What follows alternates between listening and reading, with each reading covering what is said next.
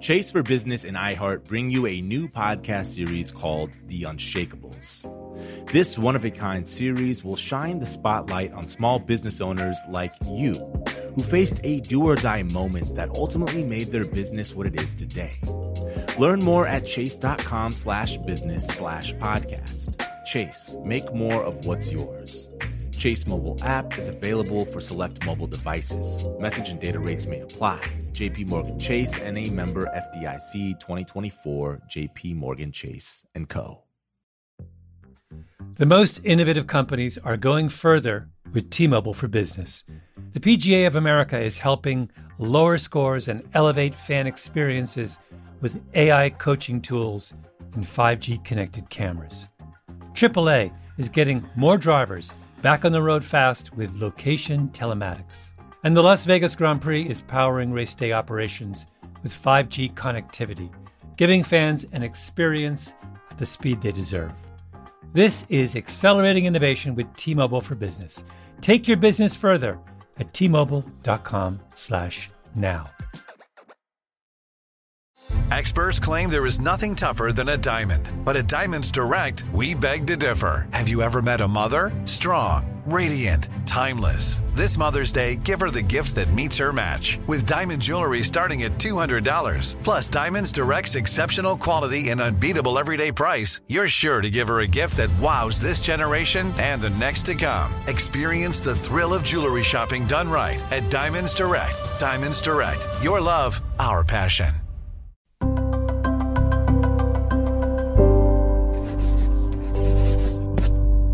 Pushkin.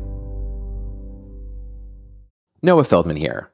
I'm excited to tell you about a special five part deep background miniseries called Deep Bench. The first episodes will appear in your feed on Saturday, October 17th. The battle for the Supreme Court has become a huge issue in the presidential election. In many ways, it's a culmination of a conservative legal revolution spearheaded by the Federalist Society. Deep Bench is the inside story of how these legal conservatives gained power and how, at the height of their influence, they're actually in danger of splitting apart. But first, we're presenting an episode from Pushkin Industries' newest show, Brave New Planet. Every day, we see how powerful technologies are advancing at a breathtaking pace. They have amazing potential upsides. But if we're not careful, some might leave us a lot worse off. In Brave New Planet, Dr. Eric Lander and his guests weigh the pros and cons of a wide range of powerful innovations in science and technology. Dr. Lander directs the Broad Institute of MIT and Harvard. He was a leader of the Human Genome Project. For eight years, he served as a science advisor to President Obama's White House. In this episode, Dr. Lander explores deep fakes. Deep fakes can be useful in art, education, and therapy. But could they be weaponized to provoke international conflicts or swing elections?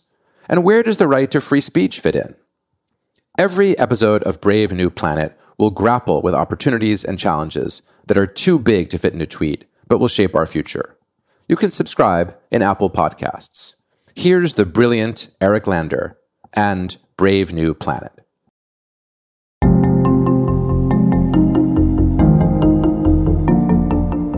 You're listening to Brave New Planet, a podcast about amazing new technologies that could dramatically improve our world. Or, if we don't make wise choices, could leave us a lot worse off. Utopia or dystopia? It's up to us. Liftoff. We have a liftoff. 32 minutes past the hour. Liftoff on Apollo 11. On July 16, 1969, Apollo 11 blasted off from the Kennedy Space Center near Cape Canaveral, Florida. 25 million Americans watched on television as the spacecraft ascended toward the heavens, carrying Commander Neil Armstrong, Lunar Module pilot Buzz Aldrin, and Command Module pilot Michael Collins. Their mission? To be the first humans in history to set foot on the moon. Four days later, on Sunday, July 20th, the lunar module separated from the command ship and soon fired its rockets to begin its lunar descent. Five minutes later, disaster struck.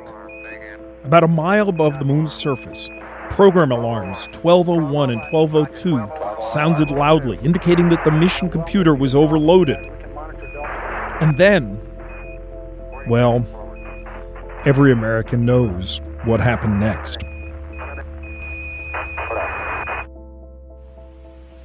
Lost data flight.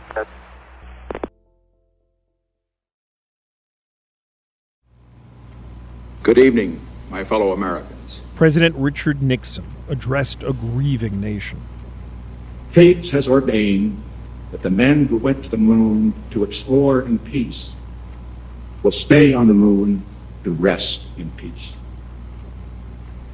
These brave men, Neil Armstrong and Edwin Aldrin, know that there is no hope for their recovery. But they also know that there is hope for mankind in their sacrifice. He ended with the now famous words For every human being who looks up at the moon in the nights to come will know that there is some corner of another world that is forever mankind. Wait a minute. That never happened. The moon mission was a historic success. The three astronauts returned safely to ticker tape parades and a celebratory 38 day world tour. Those alarms actually did sound, but they turned out to be harmless. Nixon never delivered that speech. His speechwriter had written it, but it sat in a folder labeled An Event of Moon Disaster. Until now. The Nixon you just heard is a deep fake, part of a seven minute film created by artificial intelligence deep learning algorithms. The fake was made by the Center for Advanced Virtuality at the Massachusetts Institute of Technology as part of an art exhibit to raise awareness about the power of synthesized media. Not long ago, something like this would have taken a lot of time and money. But now it's getting easy. You can make new paintings in the style of French Impressionism, revive dead movie stars, help patients with neurodegenerative disease, or soon maybe take a class on a tour of ancient Rome. But as the technology quickly becomes democratized, we're getting to the point where almost anyone can create a fake video of a friend, an ex lover, a stranger, or a public figure that's embarrassing, pornographic, or perhaps capable of causing international chaos. Some argue that in a culture where fake news spreads like wildfire and political leaders deny the veracity of hard facts, deep fake media may do a lot more harm than good. Today's big question Will synthesized media unleash a new wave of creativity? Or will it erode the already tenuous role of truth in our democracy? And is there anything we can do to keep it in check?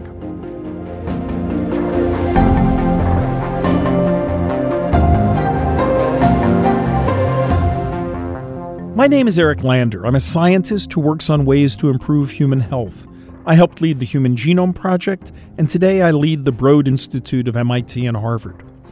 In the 21st century, powerful technologies have been appearing at a breathtaking pace related to the internet, artificial intelligence, genetic engineering, and more. They have amazing potential upsides. But we can't ignore the risks that come with them.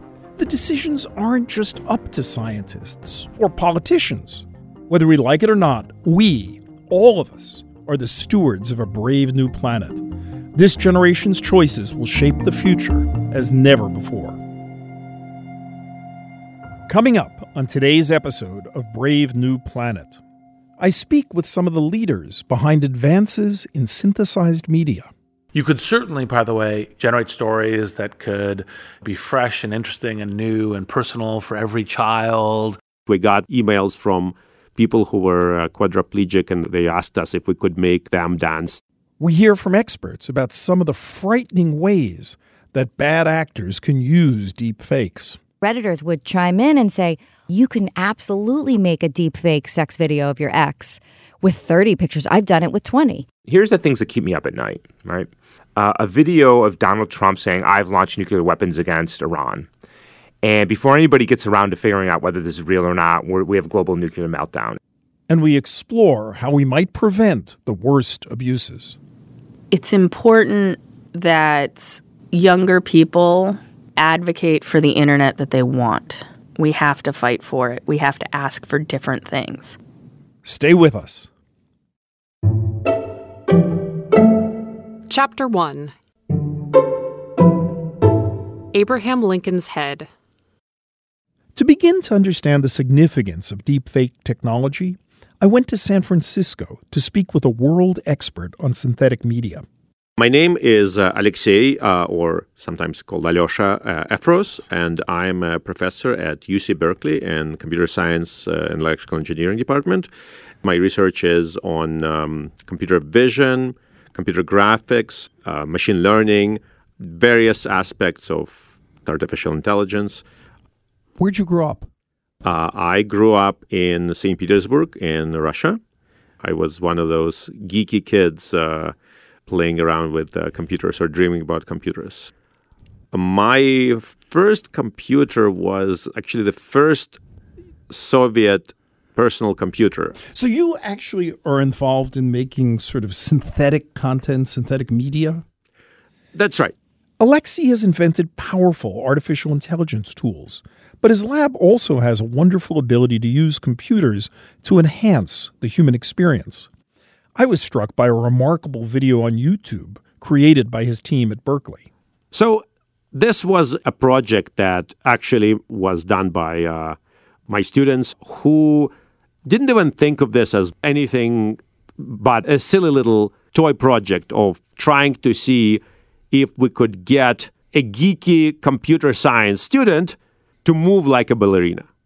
In the video, one of the students, Carolyn Chan, dances with the skill and grace of a professional, despite never having studied ballet. The idea is you take a source actor like a ballerina, there is a way to detect the limbs of the dancer, have a kind of a, a skeleton extracted, and also have my student just move around and do some geeky moves.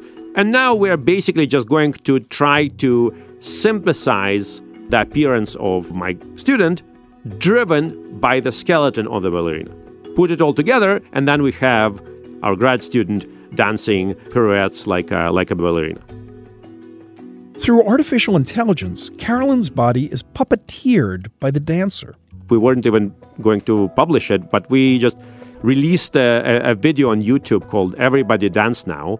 And somehow it really touched a nerve.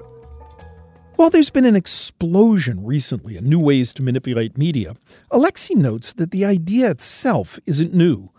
It has a long history.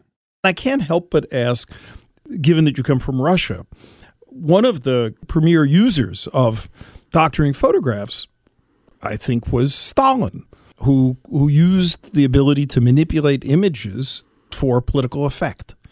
How did they do that? Do you have? Can you think of examples of this? And like, what was the technology then? The urge to change photographs has been around basically since the invention of photography. For example, there is a photograph of Abraham Lincoln that still hangs in many classrooms. That's fake. It's actually Calhoun with uh, Lincoln's head attached to it. Alexei's referring to John C. Calhoun, the South Carolina senator and champion of slavery. A Civil War portrait artist superimposed a photo of Lincoln's head onto an engraving of Calhoun's body because he thought Lincoln's gangly frame wasn't dignified enough. And so they just said, okay, we can use Calhoun, let's slap Lincoln's head on his body. And then, of course, as soon as you go into the 20th century, as soon as you get to dictatorships, this is a wonderful toy for a dictator to use. Uh, so again, Stalin was a big fan of this. He would get rid of people in photographs once they were out of favor or once they got jailed or killed he would just basically get them scratched out with reasonably crude techniques. Hitler did it. Mao did it. Castro did it. Brezhnev did it. I'm sure U.S. Uh, agencies have done it also. We have always manipulated images with a desire to change history. This is Hani Farid. He's also a professor at Berkeley and a friend of Alexei's. I'm a professor of computer science and I'm an expert in digital forensics. Where Alexei works on making synthetic media, Hani has devoted his career to identifying when synthetic media is being used to fool people. That is, spotting fakes. He regularly collaborates on this mission with Alexei. So I met Alyosha Efros 10, 20 years ago. He is a really incredibly creative and clever guy, and he has done what I consider some of the most interesting work in computer vision and computer graphics over the last two decades. And if you really want to do forensics well, you have to partner with somebody like Alyosha. You have to partner with a world class mind who knows how to think about the synthesis side so that you can synthesize the absolute best content and then think about how to detect it. Um, I think it's interesting that if you're somebody on the synthesis side and developing the forensic, there's a little bit of a Jekyll and Hyde there, and I think it's really fascinating. You know, the idea of altering photos, it's not entirely new. How far back does this go? So we we used to have in the the days of Stalin highly talented, highly skilled, time-consuming, difficult process of manipulating images, uh, removing somebody, erasing something from the image, um, splicing uh, uh, faces together, and then we moved into the digital age, where now a highly talented digital artist could remove one face and add another face, but it was still a time-consuming and required skill. In 1994, the makers of the movie Forrest Gump won an Oscar for visual effects for their representations of the title character interacting with historical figures like President John F. Kennedy.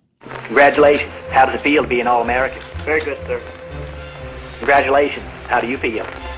I got to pee. I believe he said he had to go pee.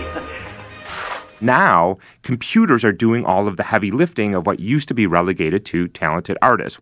The average person now can use sophisticated technology to not just capture the recording, but also manipulate it and then distribute it. The tools used to create synthetic media have grown by leaps and bounds, especially in the past few years. And so now we have technology broadly called deepfake, but more specifically should be called synthesized content, um, where you point an image or a video or an audio to an AI or machine learning system, and it will replace the face for you. Um, and it can do that in an image, it can do that in a video, or it can synthesize audio for you in a particular person's voice. It's become straightforward to swap people's faces. There's a popular YouTube video that features tech pioneer Elon Musk's adult face on a baby's body. And there's a famous meme where actor Nicolas Cage's face replaces those of leading movie actors, both male and female.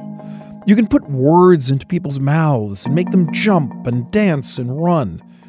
You can even resurrect powerful figures and have them deliver a fake speech about a fake tragedy from an altered history. Chapter 2 Creating Nixon. The text of Nixon's moon disaster speech that we heard at the top of the show is actually not fake. As I mentioned, it was written for President Nixon as a contingency speech, and thankfully never had to be delivered. It's an amazing piece of writing. It was written by Bill Safire, who was one of Nixon's speechwriters. This is artist and journalist Francesca Panetta. She's the co director of the Nixon Fake, or MIT's moon disaster team. She's also the creative director in MIT's Center for Advanced Virtuality. I was doing experimental journalism at The Guardian newspaper. I ran The Guardian's virtual reality studio for the last three years. The second half of the Moon Disaster team is sound artist Halsey Burgund. My name is Halsey Burgund. I'm a sound artist and technologist, and um, I've had a lot of experience with lots of sorts of uh, audio enhanced with technology, though this is my first experience with synthetic media, especially since I typically focus on authenticity of voice, and now I'm kind of doing the opposite. So, together, Halsey and Francesca chose to automate a tragic moment in history that never actually happened. Uh, I think it all started with it being the 50th anniversary of the moon landing last year, and, and add on top of that an election cycle in this country and dealing with misinformation, which is obviously very important in election cycles. it was like light bulbs went on, and we got uh, we got very excited about pursuing it. It's possible to make mediocre fakes pretty quickly and cheaply, but Francesca and Halsey wanted high production values. So, how does one go about making a first rate fake presidential address? There are two components there's the visuals and there's the audio, and they are completely different processes. So, we decided to go with um, a video dialogue replacement company called Canny AI, who would do the visuals for us. And then we decided to go with Respeecher, who are um, a dialogue replacement company for the, the voice of Nixon. They tackled the voice first, the more challenging of the two mediums. What we were told to do was to get two to three hours worth of Nixon talking. That was pretty easy because the Nixon Library has hours and hours of Nixon mainly giving Vietnam speeches. The communist armies of North Vietnam launched a massive invasion of South Vietnam. That audio was then chopped up into chunks between one and three seconds long. We found this incredibly patient actor called uh, Lewis D. Wheeler. Lewis would listen to the one second clip and then he would um, repeat that. And do what I believe was right. And do what I believe was right. Respeech would say to us things like, We need to change the diagonal attention, which meant nothing to us. Yes, we have a whole lot of potential band names going forward. Diagonal attention. Yeah. Fantastic. Or synthetic Nixon is another good one.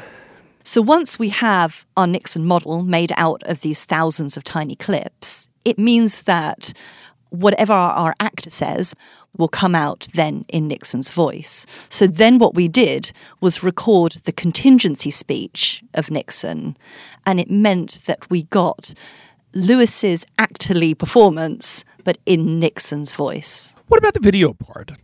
I mean, the video was much easier. We're talking a couple of days here and a tiny amount of data just with Lewis's iPhone, we filmed him reading the contingency speech once, a couple of minutes of him just chatting to camera, and that was it. Fate, Fate has, ordained has, ordained that the men who went, the to, the moon, to, the to explore, in, explore peace, in peace will stay, will on, the stay on, the moon to rest, to rest in peace. You know, we were told by Canny AI that everything would be the same in the video apart from just the area around the mouth. So every gesture of the hand, every blink, every time he moved his face, all of that would stay the same, but just the mouth basically would change.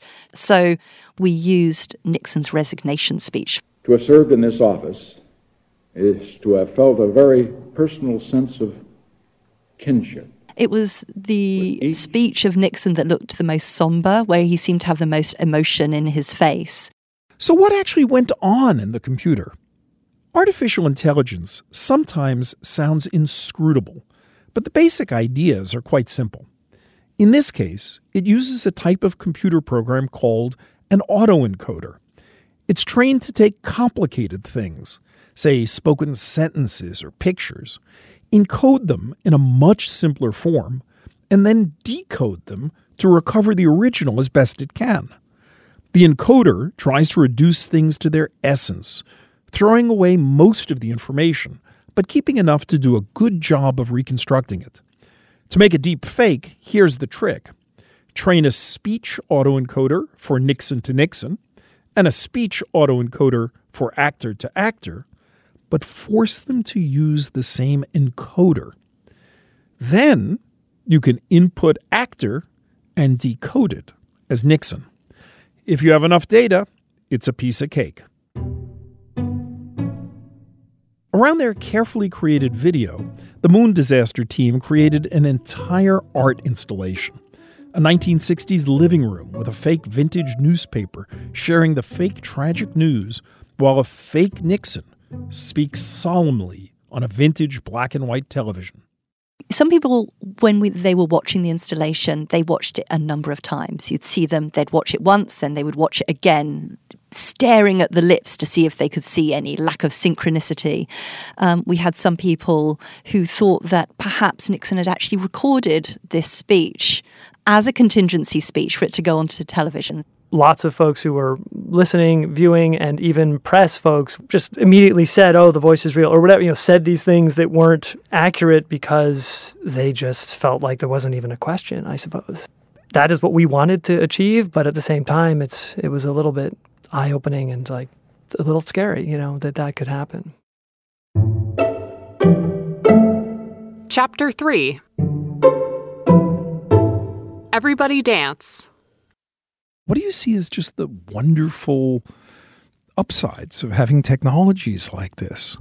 Yeah, I mean, A- AI and art is becoming a whole field in itself. So, creatively, there is I- enormous potential. One of the potential positive educational uses of deepfake technology would be to bring historical figures back to life, to make learning more durable. I think one could do that with bringing Abraham Lincoln back to life and having him deliver speeches. Film companies are really excited about reenactments. We're already beginning to see this in films like Star Wars, um, when we're bringing people like Carrie Fisher back to life. I mean, that is at the moment not being done through deepfake technologies. This is using fairly traditional techniques of CGI at the moment. So we still have to see our first deepfake big cinema screen release, but this is just to come. Like the technology is getting better and better. Not only will we be able to potentially bring back actors and actresses who are no longer alive and have them star in movies, but an actor could make a model of their own voice and then sell the use of that voice to anybody to do a voiceover of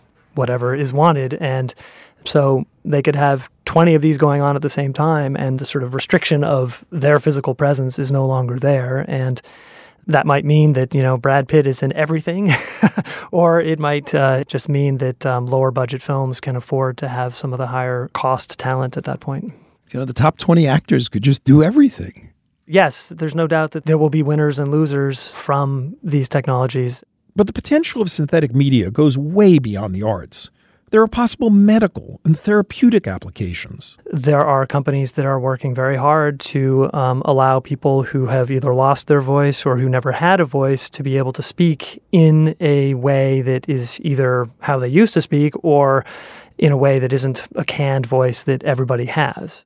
Alexei Efros and his students discovered potential uses of synthetic media in medicine quite unintentionally while working on their Everybody Dance Now project that could turn anyone into a ballerina. We were kind of surprised for all the positive feedback we got. We got emails from people who were uh, quadriplegic, and they asked us if we could make them dance, and and uh, it, it, was very unexpected. So now we are. Uh, trying to get the software to be in a state where people can use it because uh, yeah it somehow it, it did hit a nerve with folks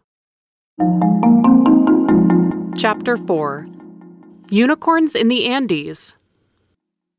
The past few years have seen amazing advances in the creation of synthetic media through artificial intelligence.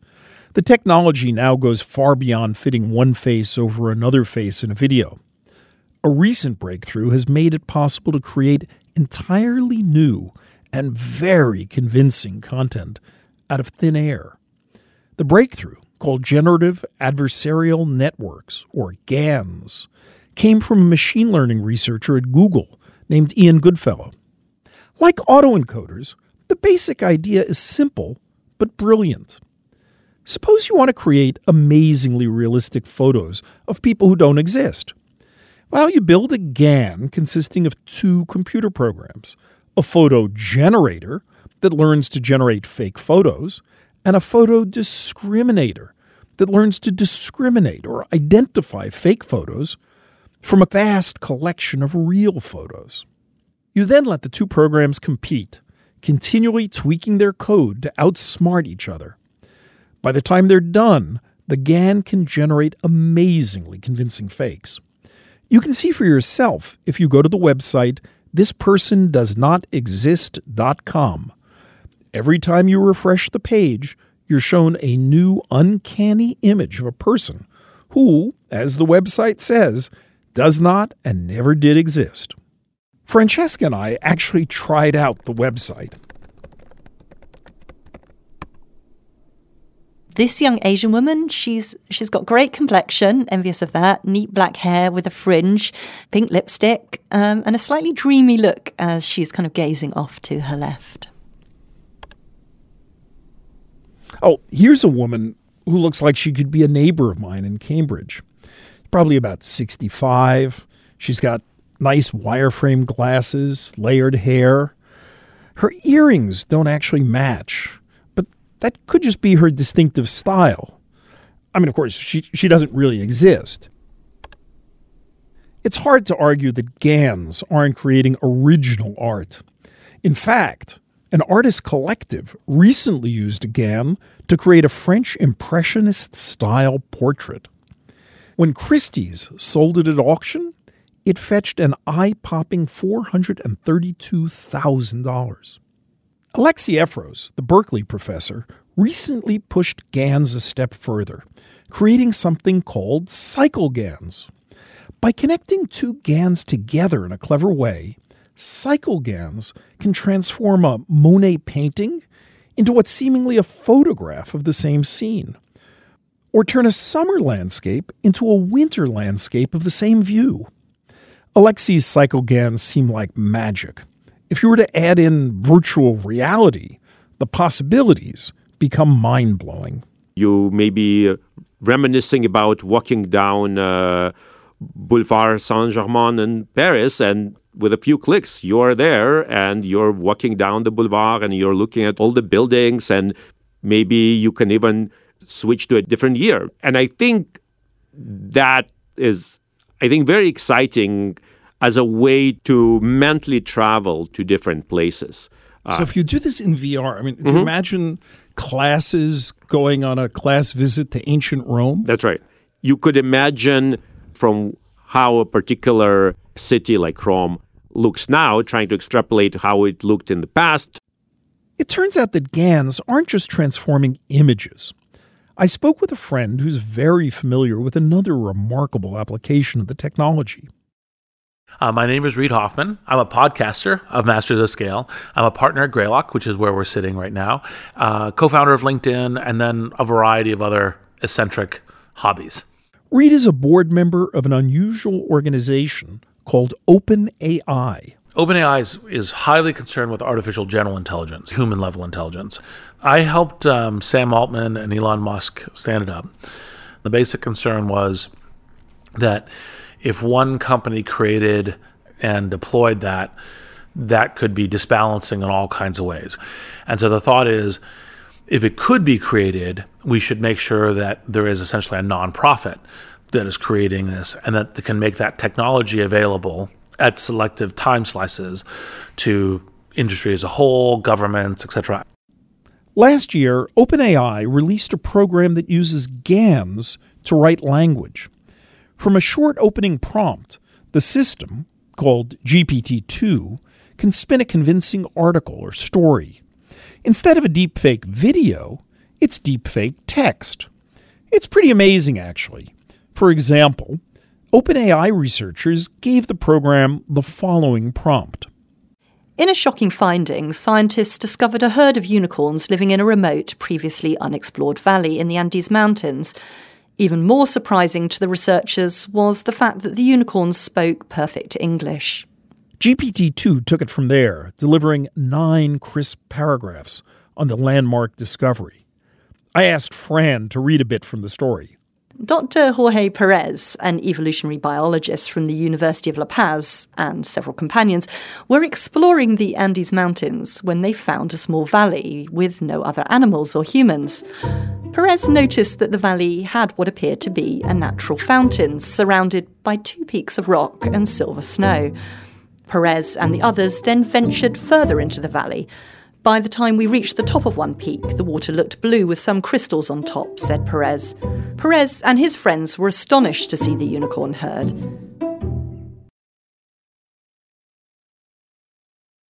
So tell me some of the great things you can do with language generation. Well, say, for example, entertainment. Generate stories that could be fresh and interesting and new and personal for every child, embed educational things in those stories so they're drawn into the fact that the story is involving them and their friends, but also now brings in grammar and, and math and other kinds of things as ways of doing it, generate explanatory material of this kind of education that works best for this audience, for this kind of people. Like we want to have this kind of math or this kind of physics or this kind of history or this kind of poetry explained in the right way. And also the style of language, right? Like, you know, native City X language. When OpenAI announced its breakthrough program for text generation, it took the unusual step of not releasing the full powered version because it was worried about the possible consequences. Now, part of the OpenAI decision to say we're going to release a smaller model than the one we did is because we, we think that the deepfake problem hasn't been solved. And by the way, some people complained about that because they said, well, you're slowing down our ability to do progress and so forth. The answer is say, look, when these are released to the entire public, we cannot control the downsides as well as the upsides. Downsides? From art to therapy to virtual time travel, personalized stories, and education, synthetic media has amazing upsides. What could possibly go wrong? Chapter 5 What Could Possibly Go Wrong? The downsides are actually not hard to find. The ability to reshape reality brings extraordinary power, and people inevitably use power to control other people. It should be no surprise, therefore, that 96% of fake videos posted online are non consensual pornography. Videos, almost always of women, manipulated to depict sex acts that never actually occurred. I spoke with a professor who studies deep fakes, including digital attempts to control women's bodies. I'm Danielle Citron, and I am a law professor at Boston University School of Law. I write about privacy, technology, automation. Uh, my newest work and my next book is going to be about sexual privacy. Um, so I've worked in and around consumer privacy, individual rights, civil rights. I write a lot about free speech, uh, and then automated systems. When did you first become aware of deepfakes? Do you remember when this crossed your radar? I did. So there was a Reddit thread devoted to you know fake pornography movies of Gal Gadot, Emma Watson, but the Reddit thread sort of spooled not just from celebrities but ordinary people. And so you had Redditors asking each other, "How do I make a deep fake sex video of my ex-girlfriend? I have 30 pictures." And then other Redditors would chime in and say, Look at this YouTube tutorial. You can absolutely make a deep fake sex video of your ex with 30 pictures. I've done it with 20. In November 2017, an anonymous Redditor began posting synthesized porn videos under the pseudonym Deep Fakes, perhaps a nod to the deep learning technology used to create them, as well as the 1970s porn film Deep Throat. The internet quickly adopted the term deep fakes and broadened its meanings beyond pornography. To create the videos, he used celebrity faces from Google image search and YouTube videos, and then trains an algorithm on that content together with pornographic videos. Have you seen deepfake pornography videos? Yes. So, still pretty crude, so you probably can tell that it's a fake. But for the person who's inserted into pornography, it's devastating. You use the neural network technology, the artificial intelligence technology, to create out of digital whole cloth uh, pornography videos um, using probably real pornography and then inserting the person in the pornography. So they become the female actress. Uh, if it's a female, and it's usually a female, um, in that video. My name is Noelle Martin, and I am an activist and law reform campaigner in Australia. Noelle is 26 years old and she lives in Perth, Australia. So, the first time that I discovered myself on pornographic sites was when I was 18 and out of curiosity decided to Google image reverse search myself. In an instant, like in a less than a millisecond, my life completely changed. At first, it started with photos. still images stolen from Noelle's social media accounts. They would then doctoring my face from ordinary images and superimposing those onto the bodies of women depicting me having sexual intercourse. It proved impossible to identify who was manipulating Noelle's image in this way. It's still unclear today, which made it difficult for her to seek legal action. I went to the police soon after. I contacted government agencies, tried getting a private investigator. Essentially, there's nothing that they could do. The sites are hosted overseas. The perpetrators are probably overseas. The reaction was at the end of the day, I think you can contact the webmasters to try and get things deleted. You know, you can adjust your privacy settings so that you know, nothing is available to anyone publicly. It was an unwinnable situation. Then things started to escalate. In 2018, Noelle saw a synthesized pornographic video of herself. And I believe that it was done for the purposes of silencing me because I've been very public about my story and advocating for change. So I had actually got an email from a fake email address and you know I clicked the link. I was actually at work. It was a video of me having sexual intercourse. The title had my name. The face of the woman in it was edited so that it was my face. And, you know, all the tags were like Noelle Martin, Australia, feminist. And it didn't look real, but the context of everything with the title, with the my face, with the tags, all points to me being depicted in this video.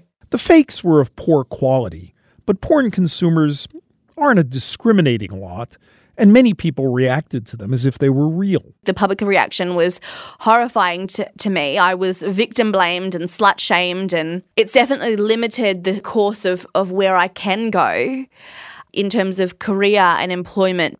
Noelle finished a degree in law and began campaigning to criminalize this sort of content. My advocacy and my activism started off because I had a lived experience of this and I experienced it at a time where it wasn't criminalized in Australia. The distribution of altered intimate images or altered intimate videos. And so I had to petition, meet with my politicians in my area.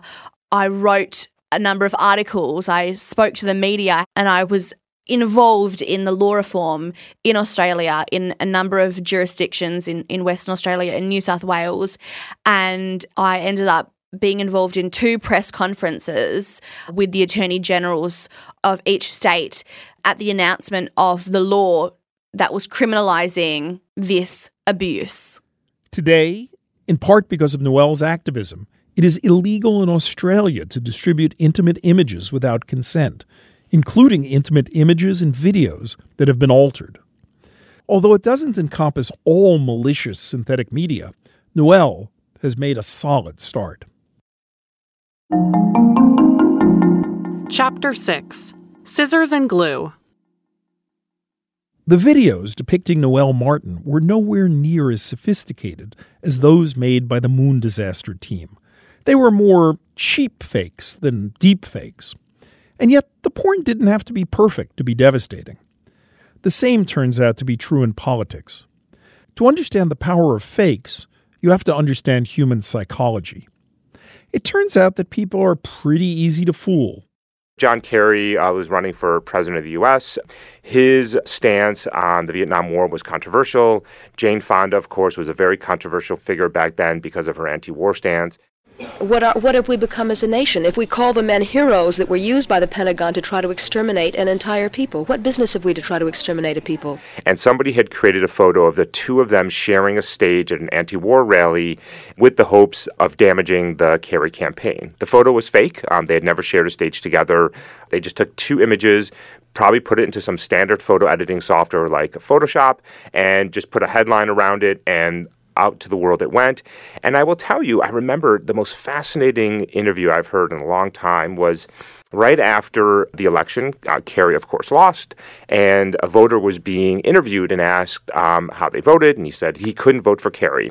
And the interview said, Well, why not? And the gentleman said, I couldn't get that photo of John Kerry and Jane Fonda out of my head.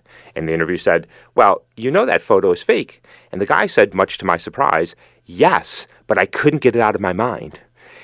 And this is, shows you the power of visual imagery. Like, even after I tell you something is fake, it still had an impact on somebody. And I thought, wow, we're in a lot of trouble because it is very, very hard to put the cat back into the bag. Once that content is out there, you can't undo it. So, so seeing is believing even above thinking. Yeah, that seems to be the rule.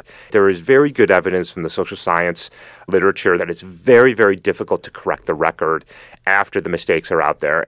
Law professor Danielle Citron also notes that humans tend to pass on information without thinking, which triggers what she calls information cascades. Information cascades is a phenomenon where we have so much information overload that when someone sends us something, some information, and we trust that person, we pass it on. We don't even check its veracity. And so information can go viral fairly quickly because we're not terribly reflective, because we act on impulse. Danielle says that information cascades have been given new life in the 21st century through social media. Think about the 20th century phenomenon. Where do we get most of our information from? Trusted sources, trusted newspapers, trusted major couple of TV channels growing up. We only had, a, you know, we didn't have a million. Um, and they were adhering to journalistic ethics and commitments to truth and neutrality and notion that you can't publish something without checking it. Now we are publishing information that most people see. We're relying on our peers and our friends. Social media platforms are designed to tailor our information diet to what we want and to our pre existing views. So we're locked in a digital echo chamber. We think everybody agrees with us. We pass on that information. We haven't checked the veracity. It goes wild, and we're especially likely to pass it on if it's negative and novel. Why is that? It's just like it's it's one of our weaknesses we know how gossip goes like wildfire online. So, like Hillary Clinton as running a a sex ring. That's crazy. Oh my God, Eric, did you hear about that? I'll post it on Facebook. Eric, you pass it on. We just can't help ourselves. And it is much in the way that we love sweets and fats and pizza. You know, we indulge. Uh, we don't think. Now, in some sense, this phenomenon is an old phenomenon, right? There's the famous observation by Mark Twain about how a lie gets halfway around the world before the truth gets its pants on. Yeah, the truth's still in the bedroom getting dressed. And we often will see the lie, but the rebuttal is not seen. It's often lost in the noise of the defamatory statements. That is not new. But what is new is a number of things about our information ecosystem are, are force multipliers. Chapter 7 Truth Decay. Many experts are worried that the rapid advances in making fakes, combined with the catalyst of information cascades, will undermine democracy. The biggest concerns have focused on elections globally, we are looking at highly polarized situations uh, where this kind of manipulated media can be used as a weapon. One of the main reasons Francesca and Halsey made their Nixon deep fake was to spread awareness about the risks of misinformation campaigns before the 2020 U.S. presidential election. Similarly, a group showcased the power of deepfakes by making videos in the run up to the UK parliamentary election showing the two bitter rivals, Boris Johnson and Jeremy Corbyn, each endorsing the other.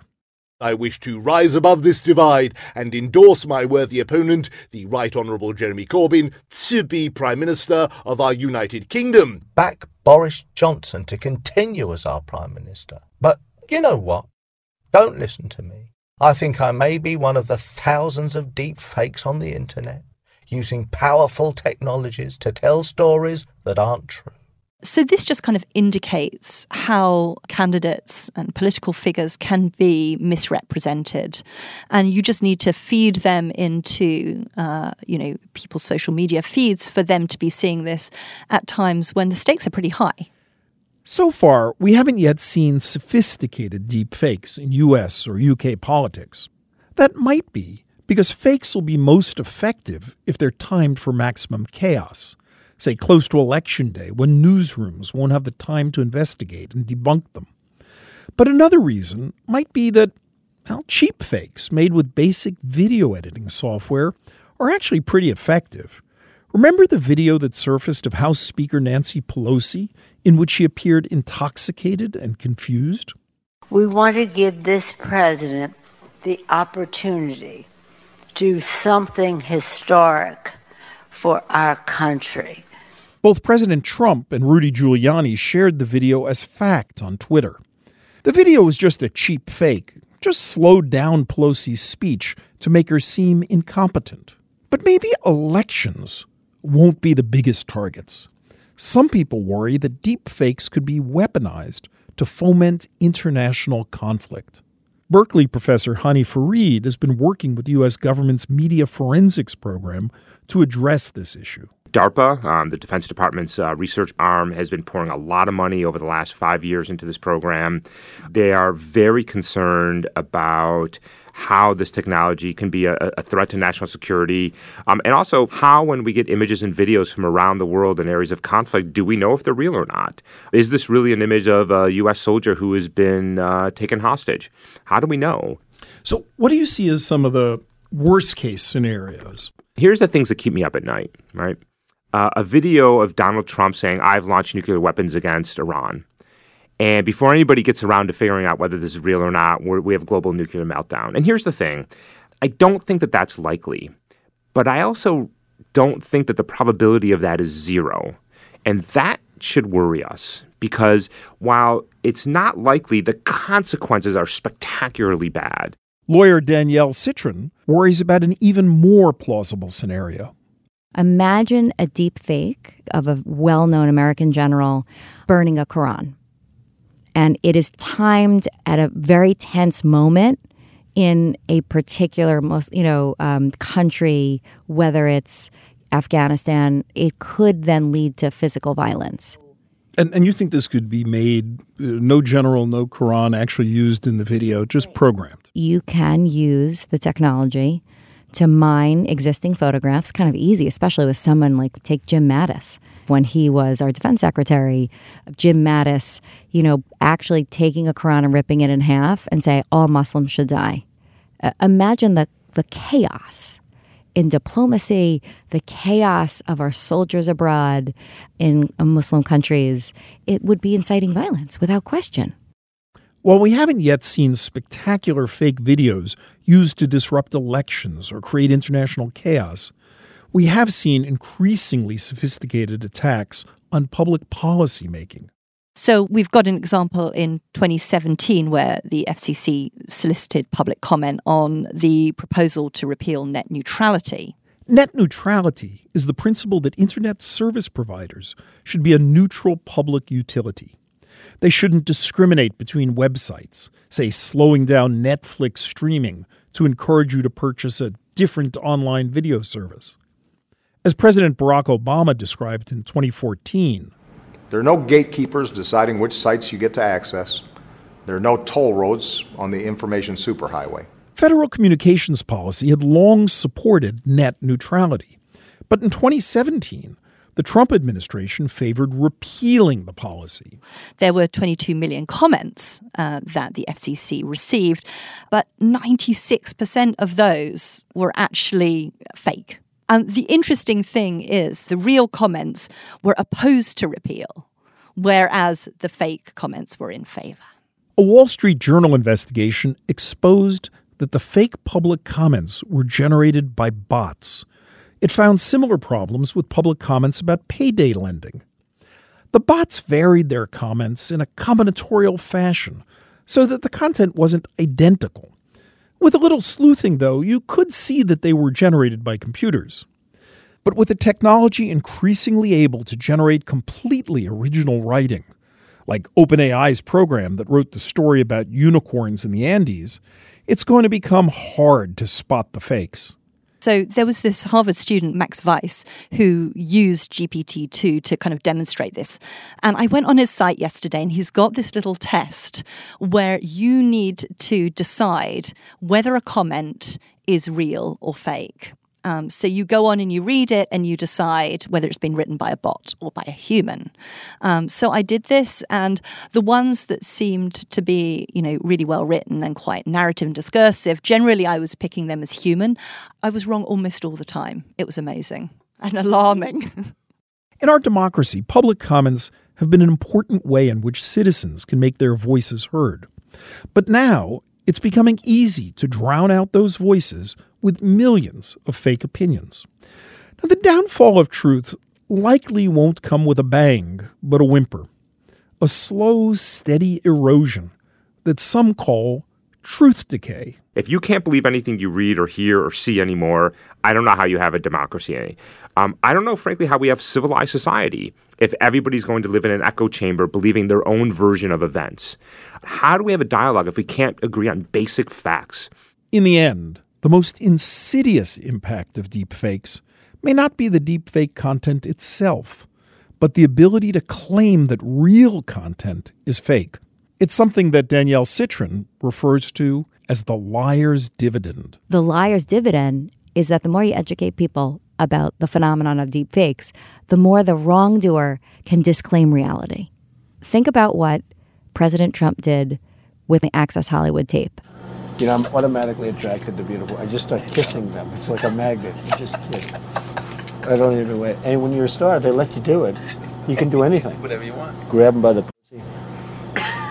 you can do anything. Initially, Trump apologized for the remarks. Anyone who knows me knows these words don't reflect who I am. I said it, I was wrong, and I apologize. But in 2017, a year after his initial apology, and with the idea of deep fake content starting to gain attention, Trump changed his tune. Upon reflection, he said they're not real.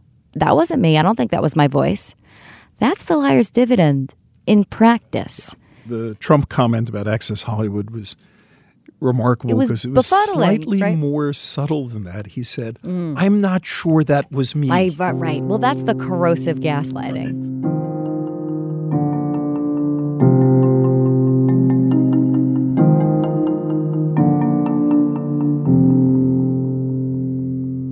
Chapter 8 A Life Stored in the Cloud. Deepfakes have the potential to devastate individuals and harm society. The question is can we stop them from spreading before they get out of control? To do so, we'd need reliable ways to spot deepfakes. So the good news is there are still artifacts in the synthesized content, whether those are images, audio, or video, that we as the experts can tell apart. So when, for example, the New York Times wants to run a story with a video, we can help them validate it what are the real sophisticated experts looking for? Yeah. So the the eyes are really wonderful forensically because they reflect back to you um, what is in the scene. So I'm sitting now right now in a studio. There's maybe about a dozen or so lights around me, and you can see this very complex set of reflections in my eyes. So we can analyze fairly complex lighting patterns, for example, to determine if this is one person's head spliced onto another person's body, or if the two people standing next to each other were digitally inserted from another photograph. I could spend another hour telling you about the many different forensic techniques that we've developed. There's no silver bullet here. It really is a sort of a time consuming and deliberate and thoughtful, and it requires many, many tools. Um, and it requires people with a fair amount of skill to do this. Hani Farid also has quite a few detection techniques that he won't speak about publicly for fear that deepfake creators will learn how to beat his tests. I don't create a GitHub repository and give my code to all my adversaries. I don't have just one forensic techniques. I have a couple dozen of them. So that means you, as the person creating this now, have to go back and implement 10, 20 different techniques, and you have to do it just perfectly. And that makes the landscape a little bit more tricky for you to manage. As technology makes it easier to create deep fakes, a big problem will be the sheer amount of content to review. So the average person can download software repositories. And so it's getting to the point now where, where the average person can just run these as if they're running any standard piece of software. There's also websites that have propped up where you can pay them 20 bucks and you tell them, please put this person's face into this person's video, and they will do that for you. And so it doesn't take a lot to get access to these tools. Now, I will say that the output of those are not quite as good as what we can create inside the lab. And you just know what the trend is. You just know it's going to get better and cheaper and faster and easier to use. Detecting deepfakes will be a never ending cat and mouse game. Remember how generative adversarial networks, or GANs, are built? By training a fake generator to outsmart a detector. Well, as detectors get better, fake generators will be trained to keep pace. Still, detectives like Hani and platforms like Facebook are working to develop automated ways to spot deepfakes rapidly and reliably. That's important because more than 500 additional hours of video are being uploaded to YouTube every minute. I don't mean to sound defeatist about this, but I'm going to lose this war. I know this because it's always going to be easier to create content than it is to detect it. But um, here's where I will win I will take it out of the hands of the average person. Um, so think about, for example, the creation of counterfeit currency with the latest innovations uh, brought on by the Treasury Department, it is hard for the average person to take their inkjet printer and create compelling fake currency. And I think that's going to be the same trend here is that if you're using some off the shelf tool, if you're paying somebody on a website, we're going to find you and we're going to find you quickly. But if you are a dedicated, highly skilled, you have the time and the effort to create it, we are going to have to work really hard to detect those. Given the challenges of detecting fake content, some people envision a different kind of techno fix. They propose developing airtight ways for content creators to mark their own original video as real. That way, we could instantly recognize an altered version if it wasn't identical. Now, there's ways of authenticating at the point of recording, and, and these are what are called control capture systems. So here's the idea you use a special app on your mobile device that at the point of capture, it cryptographically signs the image, the video, or the audio. It puts that signature onto the blockchain, and the only thing you have to know about the blockchain is that it is an immutable distributed ledger, which means that that signature is essentially impossible to manipulate. And now all of that happened at the point of recording. Um, if I was running a campaign today and I was worried about my candidate's likeness being misused, absolutely every public event that they were at, I would record with a control capture system and I'd be able to prove what they actually said or did at any point in the future. So, this approach would shift the burden of authentication to the people creating the videos rather than publishers or consumers.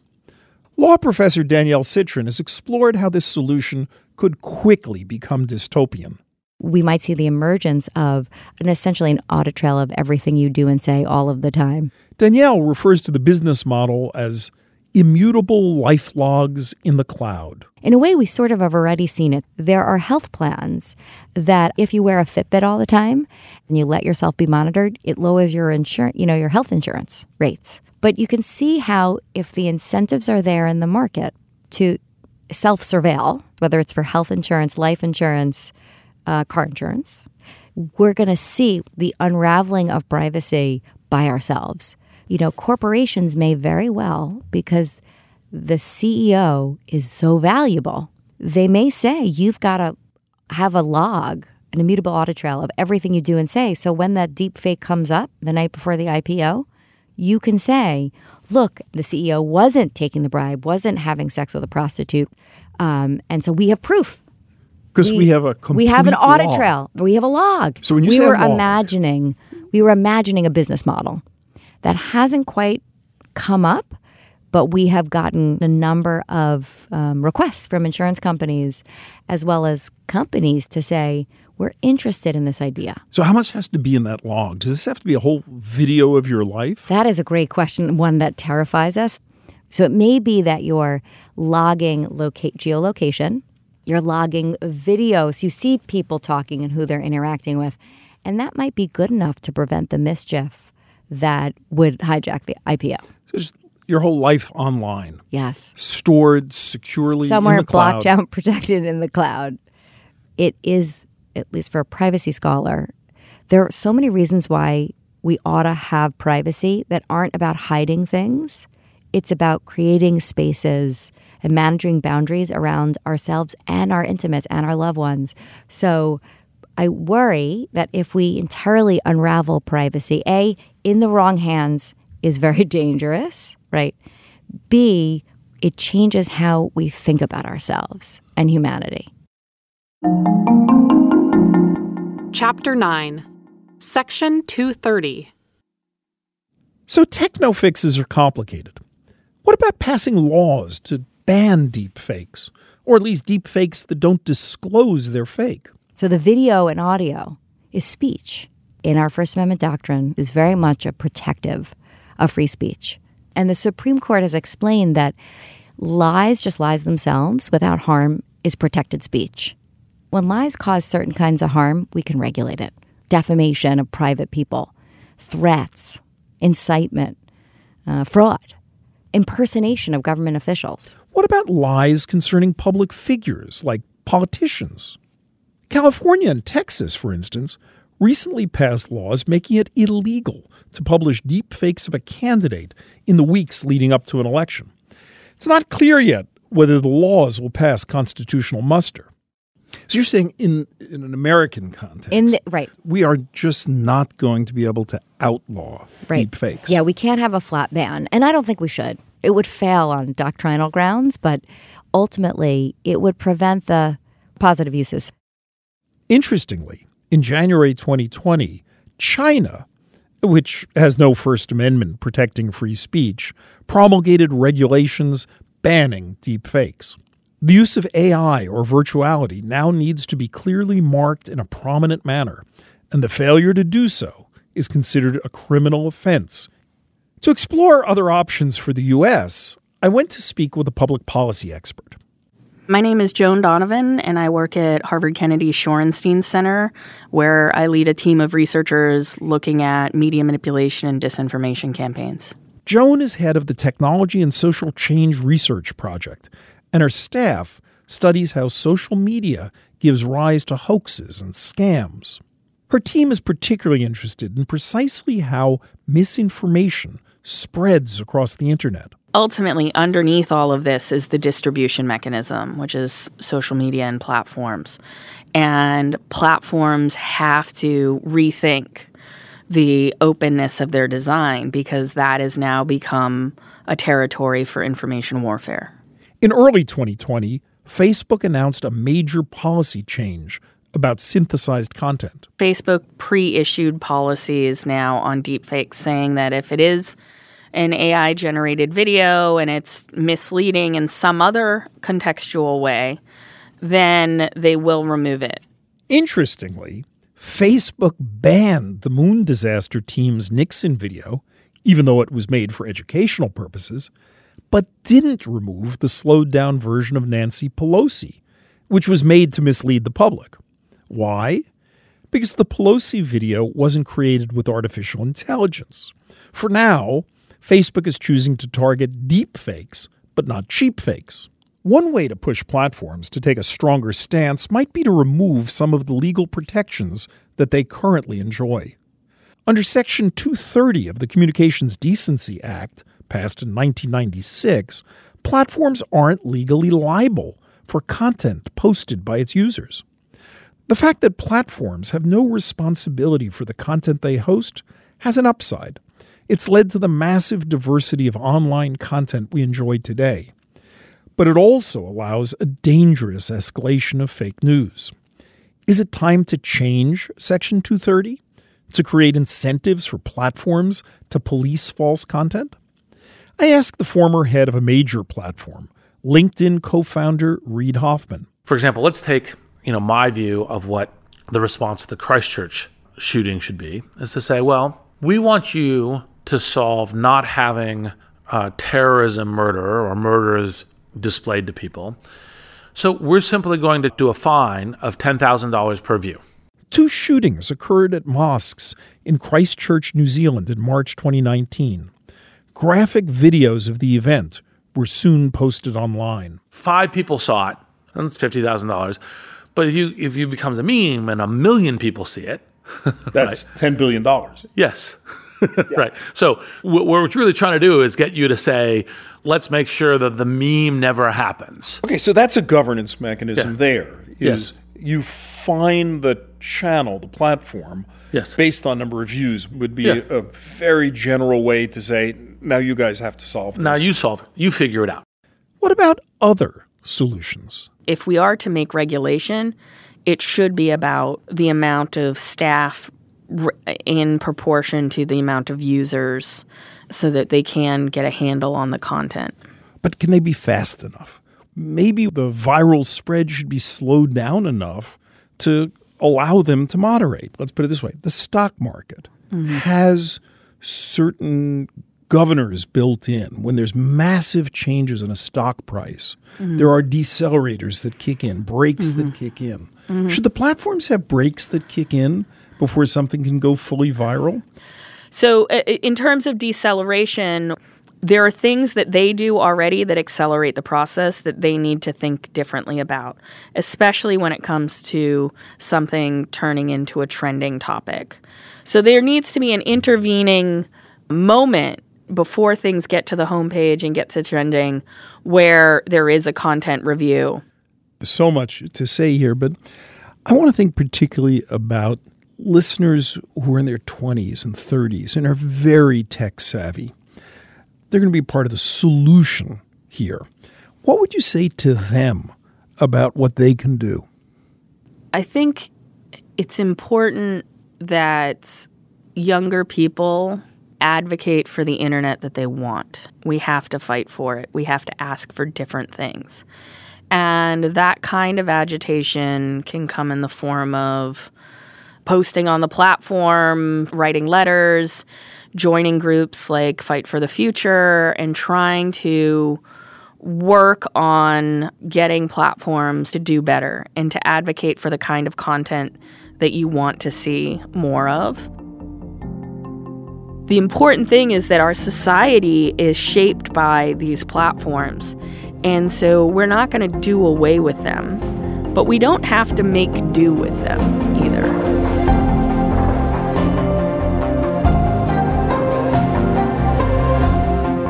Conclusion Choose your planet. So there you have it, stewards of the brave new planet. Synthetic media, or deep fakes. People have been manipulating content for more than a hundred years, but recent advances in AI have taken it to a whole new level of verisimilitude. The technology could transform movies and television, favorite actors from years past starring in new narratives, along with actors who never existed. Patients regaining the ability to speak in their own voices, personalized stories created on demand for any child around the globe, matching their interests, written in their dialect, representing their communities. But there's also great potential for harm the ability to cast anyone in a pornographic video. Weaponized media dropping days before an election or provoking international conflicts. Are we going to be able to tell fact from fiction? Will truth survive? And what does it mean for our democracy? Better fake detection may help, but it'll be hard for it to keep up. And logging our lives in blockchain to protect against misrepresentation doesn't sound like an attractive idea. Outright bans on deepfakes are being tried in some countries, but they're tricky in the US given our constitutional protections for free speech. Maybe the best solution is to put the liability on platforms like Facebook and YouTube. If we can. Joan Donovan's right. To get the future you want, you're going to have to fight for it. You don't have to be an expert, and you don't have to do it alone. When enough people get engaged, we make wise choices. Deepfakes are a problem that everyone can engage with. Brainstorm with your friends about what should be done. Use social media. Tweet at your elected representatives to ask if they're working on laws, like in California and Texas. And if you work for a tech company, ask yourself and your colleagues if you're doing enough. You can find lots of resources and ideas at our website, bravenewplanet.org. It's time to choose our planet. The future is up to us.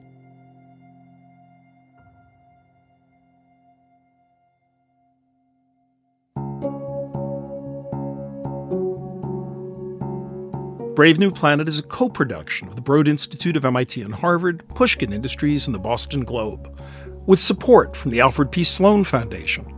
Our show is produced by Rebecca Lee Douglas with Mary Doo. Theme song composed by Ned Porter. Mastering and sound design by James Garver. Fact checking by Joseph Friedman, Anna Stitt, and Ian Chant. Special thanks to Christine Heenan and Rachel Roberts at Clarendon Communications, to Lee McGuire, Kristen Zarelli, and Justine Levin Allerhand at The Broad, to Mia Lobel and Heather Fain at Pushkin, and to Eli and Edie Broad, who made the Broad Institute possible. This is Brave New Planet. I'm Eric Lander.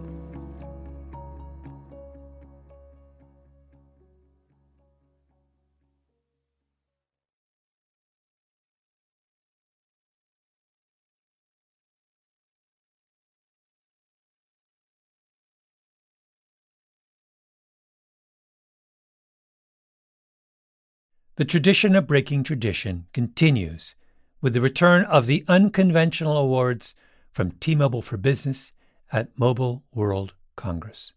This is an event that celebrates innovators whose bold actions took their industries to new places. If that sounds like you and you're a T Mobile for Business customer, enter today. If you win, you'll be publicly honored amongst some of the most influential leaders in industry, and me, I'll be there too. Enter now at tmobile.com slash unconventional awards. See you there. Whether you're a savvy spender maximizing your savings with cashback rewards, a thrifty rate watcher seeking the lowest interest, or a travel enthusiast looking for extraordinary perks, Kemba Financial Credit Union has a visa to complement your lifestyle and unique needs. Apply today at Kemba.org to unlock a limited time 2% cash back on purchases and pay 0% interest on balance transfers for an entire year with a new visa from Kemba. You deserve a card that works for you. Restrictions apply. Offer ends June 30th, 2024. Hello, it is Ryan, and we could all use an extra bright spot in our day, couldn't we? Just to make up for things like sitting in traffic, doing the dishes, counting your steps, you know, all the mundane stuff. That is why I'm such a big fan of Chumba Casino. Chumba Casino has all your favorite social casino style games that you can play for free anytime, anywhere with daily bonuses. That should brighten your day a little. Actually, a lot. So sign up now at chumbacasino.com. That's chumbacasino.com. No purchase necessary. Group. Void were prohibited by law. See terms and conditions. 18 plus.